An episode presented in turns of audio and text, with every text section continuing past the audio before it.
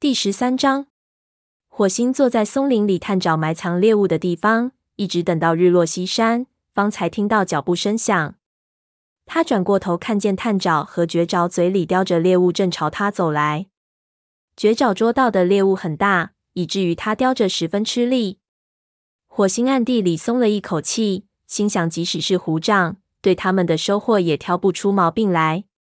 火星主动说。我帮你们拿埋在这里的这一批。他扒开盖在猎物上面的松针，叼起猎物返回营地。当他们到达营地时，一些猫已经开始吃饭了。虎掌看见他们将猎物放在猎物堆旁，于是向他们走过来。他用一只爪子拨了伐他们打来的猎物，问火星：“这些都是他们自己打的吗？”火星回答：“是的。”虎掌说：“很好，走。”和我一同去见蓝星，带上你自己的食物。我们已经开始吃了。探爪和绝爪羡慕地看着火星，同族长和族长代表一起进餐，可是一项殊荣啊。火星可没有他们那么兴奋，他原想独自向蓝星汇报的。他最不愿意同进餐的猫就要数虎掌了。虎掌说：“顺便问一句，你见到灰条了吗？”火星顿时紧张起来。只听虎掌继续说：“既然他着了凉，就该待在营地里。但从中午到现在，我都没有见到他。”火星有些局促不安。难道灰条又去哪里找安静了？他承认说：“我没有见到他。也许他和黄牙在一起吧。”虎掌重复了一句：“也许。”说完，朝正在吃鸽子的蓝星走去。火星跟在后面，心里越来越担心灰条。从食物堆旁经过时，他挑了一只小燕雀，继而又后悔自己应该挑一只水老鼠。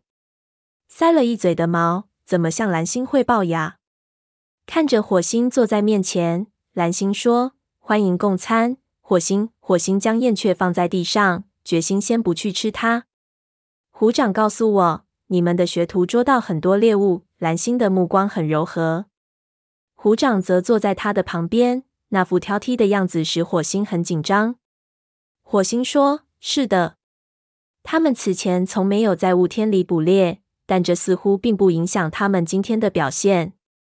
我看到绝爪捉了一只森林鼠，它的匍匐动作很完美。”蓝星问：“探爪怎么样？”火星注意到他的眼里闪过一丝严厉的神色。他是否在担心探爪的能力呢？火星回答。他的捕猎技巧也很好，可以肯定的是，他的热情很高，而且他似乎不惧怕任何事物。蓝星问：“你不担心那会使他做事鲁莽吗？”他行动敏捷，勤学好问，这些都使他将来能成为一位优秀的武士。我想这些优点能够弥补他。火星极力想找一个恰当的词，急躁的缺点。蓝星晃了晃尾巴，说：“就如你所说。”他生性急躁，这一点令我很担心。他瞥了一眼虎掌，他需要在训练课程中加以仔细的引导。火星心里一沉，蓝星不满意他的教导吗？蓝星目光变得柔和，教导他绝不是一件容易的事。但现在看来，他是一位捕猎能手。这都是你辛勤教诲的结果啊，火星。事实上，你教导了他们两个。火星的心情豁然开朗起来。蓝星继续说：“我知道你主动接管了教导绝爪的工作，我想让你在今后的时间里继续教导他们两个。”虎掌移开目光，但火星注意到他的眼里闪着怒火。火星说：“谢谢你，蓝星。”虎掌大声说：“我看到你那位消失的朋友回来了。”他说话时并没有转过头。火星扭头看见灰条从育婴室后走了出来，于是猜测说。他很可能去找清静的地方了。他人发着烧，整天待在营地里可不是件容易事。虎掌说：“不管容易与否，他都应该一心一意的养病。在叶子凋落的季节里，营地里出现任何的疾病，我们都不能大意。今天早上巡逻时，鼠毛咳嗽了一路。我只希望星族保佑我们，别在这种季节的绿感冒。去年我们损失了五只幼崽。”蓝星面色凝重地点点头说：“让我们祈求这个季节别那么漫长，那么艰难吧。”所有的族群在这种季节里过得都不容易啊！他出了会儿神，然后对火星说：“带上这只燕雀和灰条一起去用餐吧。”他一定想知道自己的徒弟在评估中表现的怎么样。火星说：“是，蓝星，谢谢。”他叼起燕雀向灰条走去，灰条正趴在前麻旁吃一只肥大的老鼠。火星到来时，他已经吃下去一半了。也许他在逐渐恢复健康。就在火星将燕雀放在灰条身边的时候，灰条打了个喷嚏。火星同情的问：“还没见好吗？”灰条边吃边说：“没有。看来我不得不在营地里多休息一段时间了。”火星从他说话的语气中能感觉出他比原先精神好了许多，但却越来越怀疑灰条有什么事情在瞒着他。他说。绝爪在今天的评估中表现得十分出色。真的，灰条又吃了口鼠肉，太好了。是的，他是把好手。火星开始吃他的燕雀。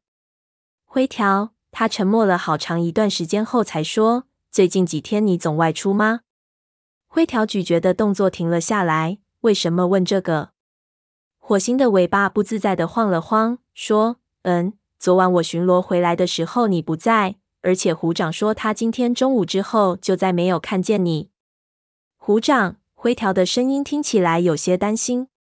火星说：“我告诉他，要么你是出去找清静了，要么你和黄牙在一起。”他又咬了一口燕雀，含着满嘴的羽毛问：“我说对了吗？”他忽然很希望能听到灰条说：“是的。”这样他就不用再怀疑灰条有事瞒着他了。但灰条却没有回答。而是继续吃着老鼠，说：“哦，谢谢你替我掩饰。”虽然十分想知道答案，但火星没有再追问。灰条吃完后嚷着要回巢穴的时候，火星对灰条心里的秘密仍是不得要领。火星说：“好吧，我想在这里多待一会儿。”灰条对他略一点头后走开了。火星翻过身仰面躺着，伸了个懒腰，爪子在头顶前面的地上一通乱抓。他躺在那里想着心事。显然，灰条最近对自己身上的气味清理得很仔细。他究竟想隐瞒什么呢？灰条对自己外出的事情供认不讳，但他去哪里了？为什么不能或者不愿告诉自己呢？突然，他心神剧烈震动。他想起自己去两腿动物地盘看望姐姐的事情。他在返回营地前，也是对自己身上的气味彻底清理一遍，也没有把自己和姐姐会面的事情告诉灰条。火星翻过身站了起来，突然发觉爪子下面有什么东西。他提起爪子，在牙齿上一刮，是一缕柳絮，虽然已经枯萎，但的的确却是柳絮。这里怎么会有柳絮呢？雷族的领地里根本就没有柳树。事实上，火星只在河岸边见到过柳树，在河族的领地里，火星的心快要从嗓子眼儿里跳出来了。这些柳絮是从灰条身上掉下来的吗？他走进武士巢穴，看见灰条已经睡着了。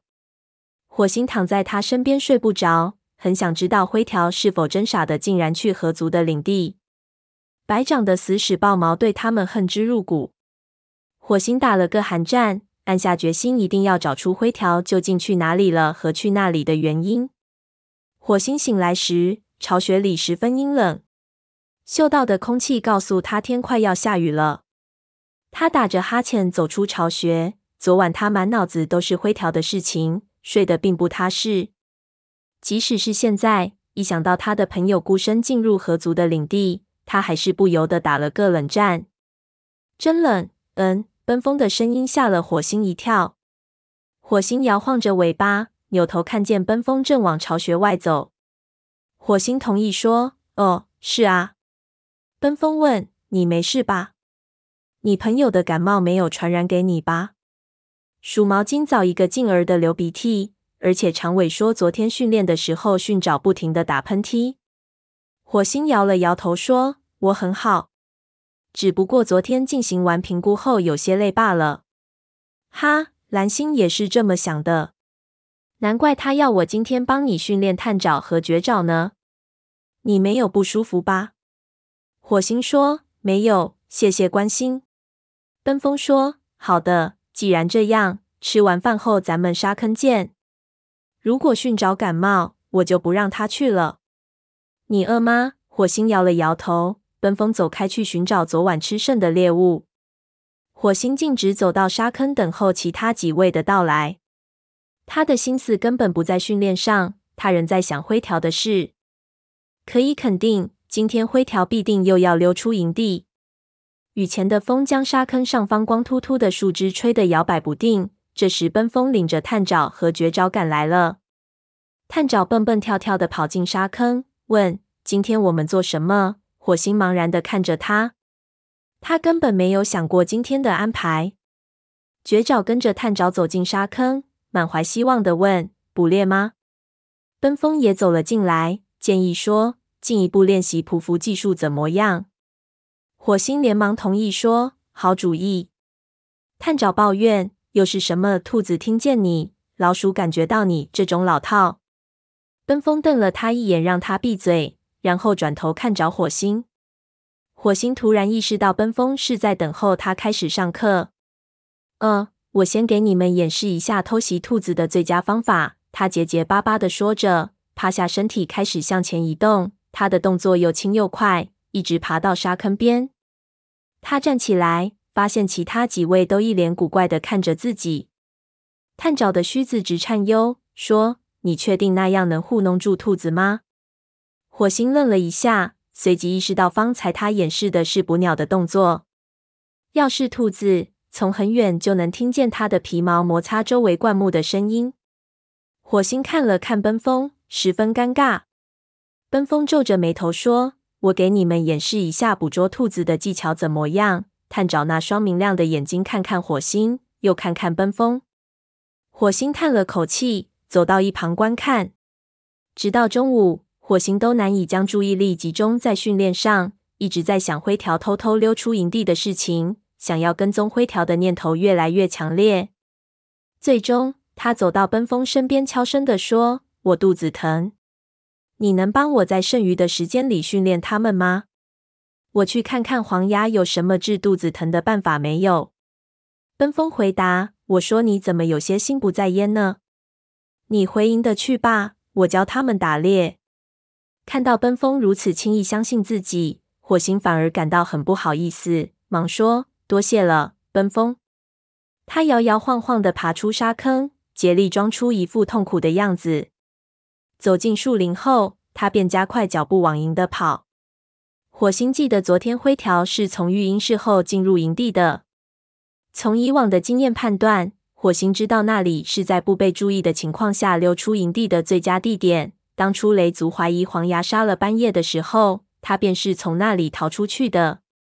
火星绕着营地外围打转，嗅着灌木围墙。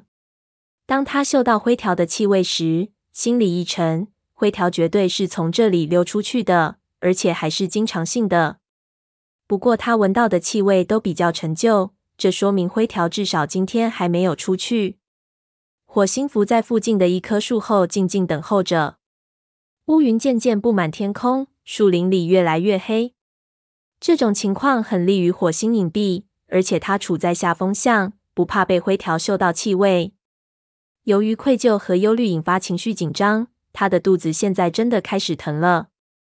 他既希望灰条出现，有希望灰条要去的地方是在雷族领地的范围之内。这时，只听围墙处沙沙作响，火星的心一下子缩紧了。只见一团灰影从围墙内钻了出来，不是别人，正是灰条。灰条谨慎地向四周望了望，火星连忙低下头。片刻之后，灰条迈开脚步，直奔沙坑的方向。火星胸中升起希望，也许灰条的感冒见好了，想去给徒弟们上课呢。火星远远跟在后面，凭借着气味跟踪。走到半路，气味忽然转了方向。不再指向沙坑，火星顿感希望破灭。他透过树林望见前方的那块醒目的灰色巨石，心中不由产生一种不祥的预感。太阳石，火星竖起耳朵，张开嘴巴，从微风中搜寻着目标的踪迹。他一瞥眼，看见灰条正经过太阳石像和族领地内跑去。不用问，便知道灰条这是要去哪里。火星等灰条走出视线后，才慢慢上前，从小河的坡岸高处朝下张望。灌木的摇晃显示出灰条的方位。火星只希望不会有河族武士们看到那里的动静。火星顺着坡岸往下走，穿行在灌木丛间。河里的冰都化了，他能听见河水轻轻拍打河岸和撞击鹅卵石的声音。将要走出灌木丛的时候，他放慢脚步，朝灌木丛外开阔的河岸望去。只见灰条正坐在一堆鹅卵石上四处张望，但他肩膀处的肌肉很松弛，显然不是在搜索猎物。远处传来一声陌生猫的呼唤。是河族的巡逻队吗？火星一下子紧张起来，肌肉本能的绷紧了。但灰条没有任何动静。接着，火星听到对岸的灌木丛里传出沙沙声，灰条仍待在原地没有动。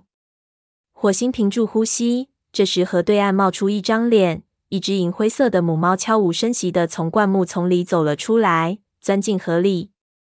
火星的心猛地一跳，是银溪。那只救过灰条的母猫，银溪轻轻松松便游过河。灰条站立起来，发出欢快的叫声，爪子揉搓着脚下的鹅卵石，一副期盼已久的样子。它翘着尾巴走到银溪上岸处，银溪抖去身上的水滴，两只猫温柔地对触着鼻子。灰条伸出鼻子摩擦银溪的下巴，后者幸福地扬起面颊。接着，银溪踮起脚尖，将身体靠在灰条身上。灰条丝毫不介意身上的毛被沾湿，反而发出呜呜的欢叫声。